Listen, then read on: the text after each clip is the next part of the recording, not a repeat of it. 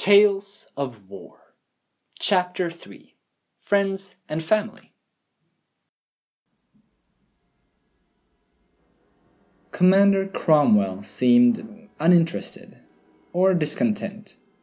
It was hard to read his facial expression due to his hanging, dead skin. A Forsaken's mood was usually given away by the tone of voice Cadian found. Luckily, the commander soon spoke. This gnome seems to be to my taste. Amused. Cadian had not quite expected that, but he could see why. Prone to causing trouble and enjoys doing it. I could do without the flair, though. Do you think the assault on Zo'bal was caused by you capturing him? Is he important? It does not seem likely, Cadian answered with only a hint of contempt. When he heard that it was to Zo'bal he had been taken, he appeared content, as if he knew what was going to happen. I assume he had heard of the planned attack and simply used it to his advantage. The assault on the Zo'bal ruins had indeed clearly been planned thoroughly. Almost simultaneously, the Alliance forces had begun their attacks from two fronts one on the front gates and one from the inside by drilling their way through the ground with a dark iron mole machine. It had been swift and precise. Archers in the front distracted Horde forces to allow the dwarfs on the inside to attack from behind. It had been Cadian and Barum who had given the Horde the upper hand they needed to repel the attack. As they had not been with the rest of the forces by the southern wall, they were able to surprise the dwarfs from behind. Escaping back through their dark iron machine, the dwarfs had cut the assault short. Now Cadian was back in the Zul'Jan outpost, and he had given his report to Commander Cromwell. Does sound reasonable. You told me his reason for attacking the Blood Trolls was to make them harass us so that we would be distracted. I can't say I've noticed a big increase in Blood Troll activity, so either the Alliance's plan did not work, or this gnome made it up to waste time until the assault began. We have seen the Blood Trolls push further south in recent weeks, Cadian pointed out although we cannot say whether that is due to our efforts or the Alliance's. Either way, a Blood Troll war matron informed us about the gnome. That counts for something. Cromwell nodded, but did not reply. The commander often took pauses to think and strategize, the Blood Elf had noticed during his time in Nazmir. He waited patiently as the Forsaken stared into the wall. This war against the Blood Trolls will be won, it is simply a matter of time, he said finally. They have no more great leaders to follow, and with the Horde's help, the Zandalari will eventually reclaim Nazmir. The Alliance threat, however, is not going away by itself, and their presence here is hardly due to the plentiful harvest potential. They have their eyes on a bigger goal. The commander eyed Cadian carefully. He then turned his back to him and straightened up. You are better needed protecting our borders. Zuldazar is their main target, and we need to reinforce our outposts there. Collect your things and report to Zabar in the morning. Cromwell paused for a second. Take Aspa and Barum with you. Dismissed, Paladin.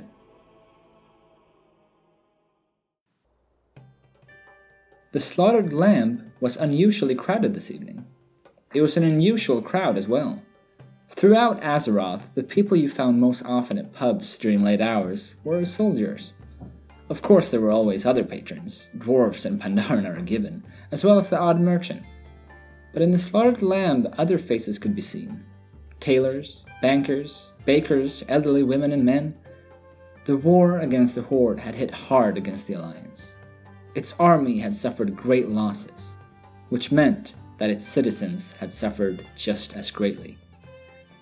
Large portions of Stormwind's inhabitants sought their way to the inns and bars of the city, night after night, seeking to find some respite from their suffering. Gloom was carried on each and every face in the slaughtered lamb. Except one. In one of the corners, by one of the smaller tables, a gnome was seated. Sporting a wide, deep teal colored hat, he was sitting alone, sipping a red wine while entertaining himself with what could only be described as people watching, and smiling. Perhaps that was why the young mage approached him. The slaughtered lamb had seemed a good place to distract oneself, but the gloomy faces were not particularly inviting. So she found herself standing by the gnome's table.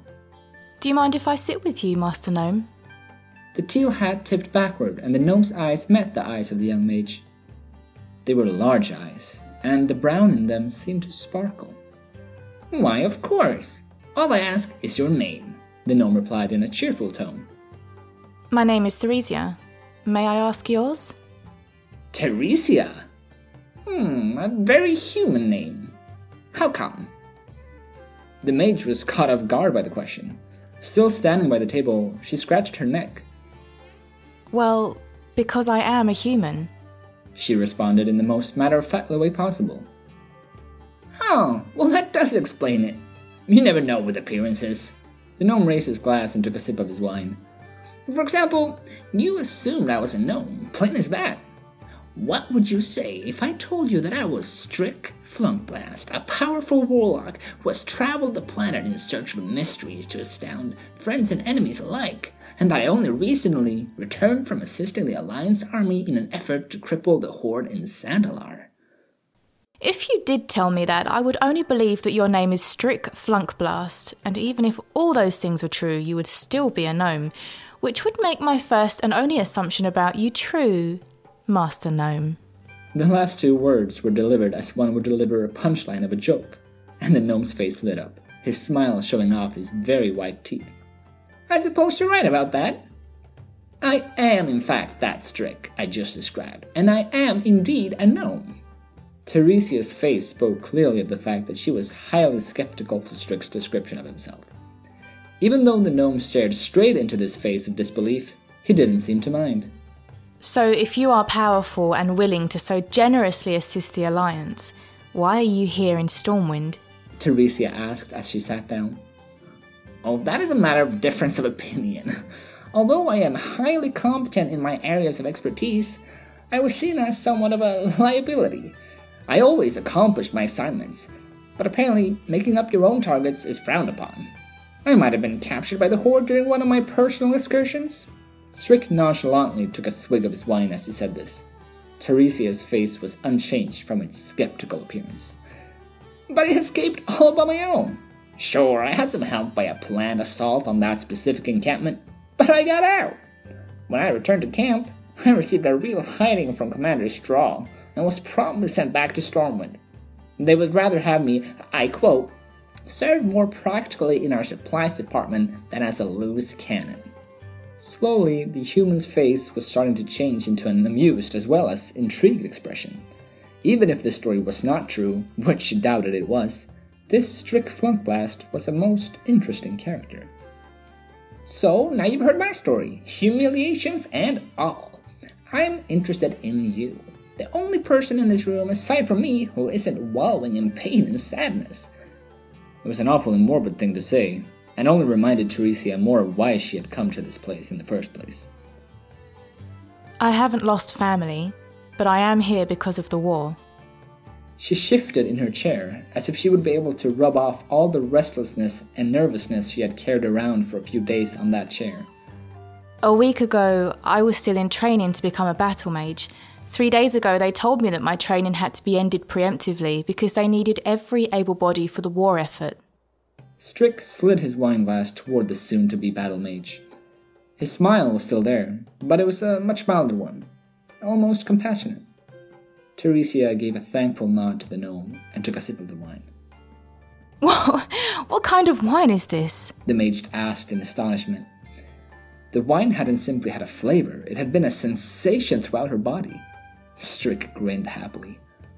It's a Dalaran Noir, spiked with just a little bit of arc wine. You know, the stuff the Suramar elves make? No, finish it, the gnome said when Theresia wanted to hand it back to him. My taste buds are longing for some Stormwind tawny.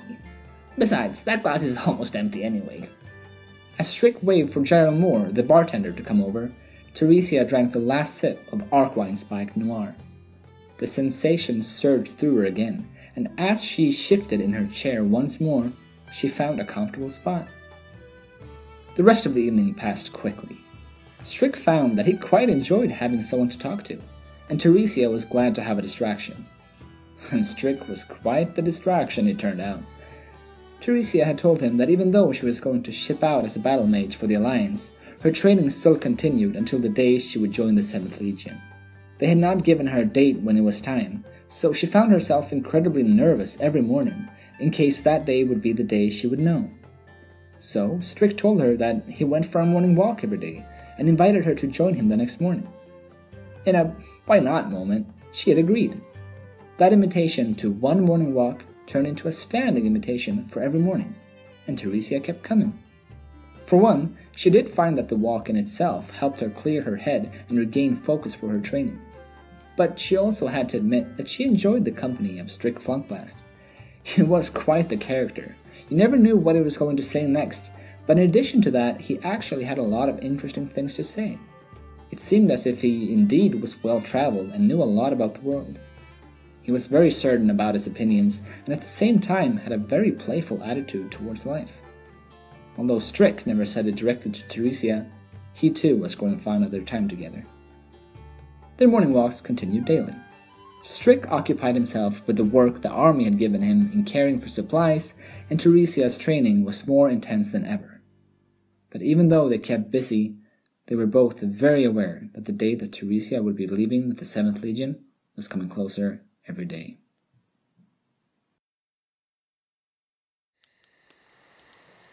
Ah, this restlessness is driving me insane. Nothing will ever happen in this village. Calm yourself, Trug. It does not do well for an orc like yourself to get angry. You might scare someone. Why are we even here, Cadian? There are plenty of Zandalari here. Why don't we go to the south, to Warbeast Kraal? There have been numerous clashes with the Alliance in the area. You know full well why we are here in Zabahari. It is an outpost of great value. If it hadn't been defended from Zul's rebellion, we might have found ourselves in a very different situation. Zul is dead. Besides, if this is such an important outpost, how come the Alliance still have been able to get to Warbeast Kraal? I hear Trug is trying to think. Don't strain yourself, friend. We need that brain to still be somewhat functional. Baron, you're back from your patrol. Any news? Come, sit with us around the fire. I won't join you. I need to stretch my legs. Running on all fours is adrenaline fueled, but my calves are always sore. Oh, come, sit with us. You have been alone long enough. You need to socialize. Thank you, Ospa, but I will not sit. I won't leave, though. I better keep an eye on Trug. You underestimate me, Baron. I know full well why we are here. It is a token gesture to the Zandalari to earn their trust. I just don't like it. Wipe that smile off your face, Etheron. I know you're making fun of me. I'm not smiling. Does it look like I'm smiling? It does resemble something like a smile. More like a frown, though. I will remember that. What does this look like? A wink. Is it really that hard to control your face? I've had this face for a long time. Just like Commander Cromwell, I have a hard time actually moving most of my face. The Commander's cousin, though, now that is forsaken with a good face control.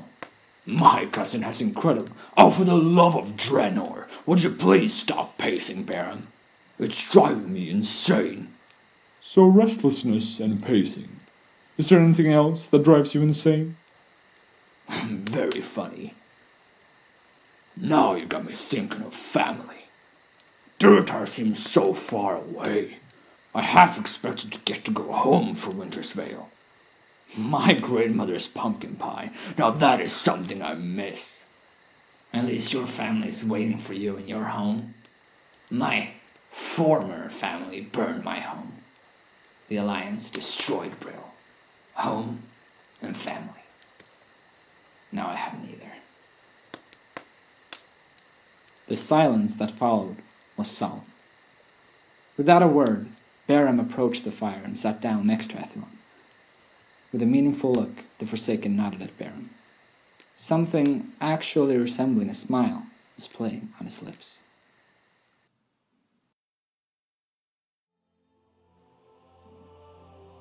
The afternoon sun was getting low.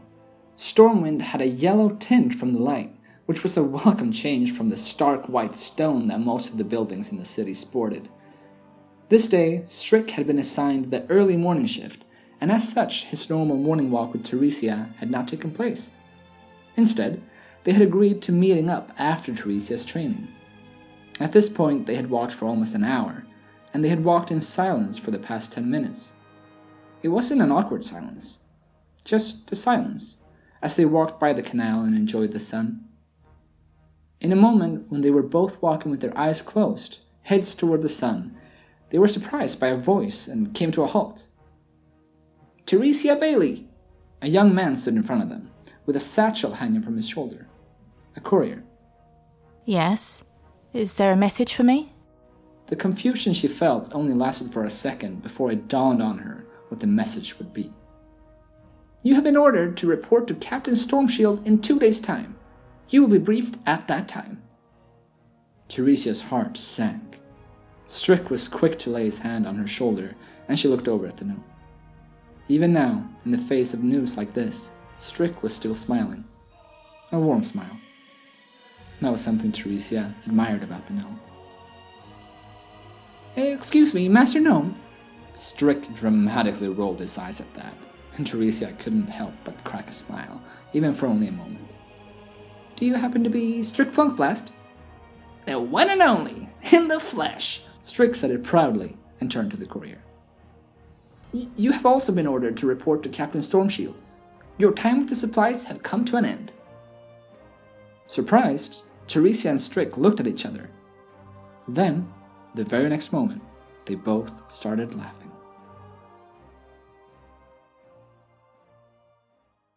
You've listened to Tales of War, a Warcraft audio drama. A special thanks to Sharn, who supplied the voices of Theresia as well as Aspa. A huge thank you. Go check her out on YouTube, where you can find her on Sharn. If you want to hear or read updates about this show, you can find me on Twitter at OCadian. That is O H Cadian. Thank you very much for listening.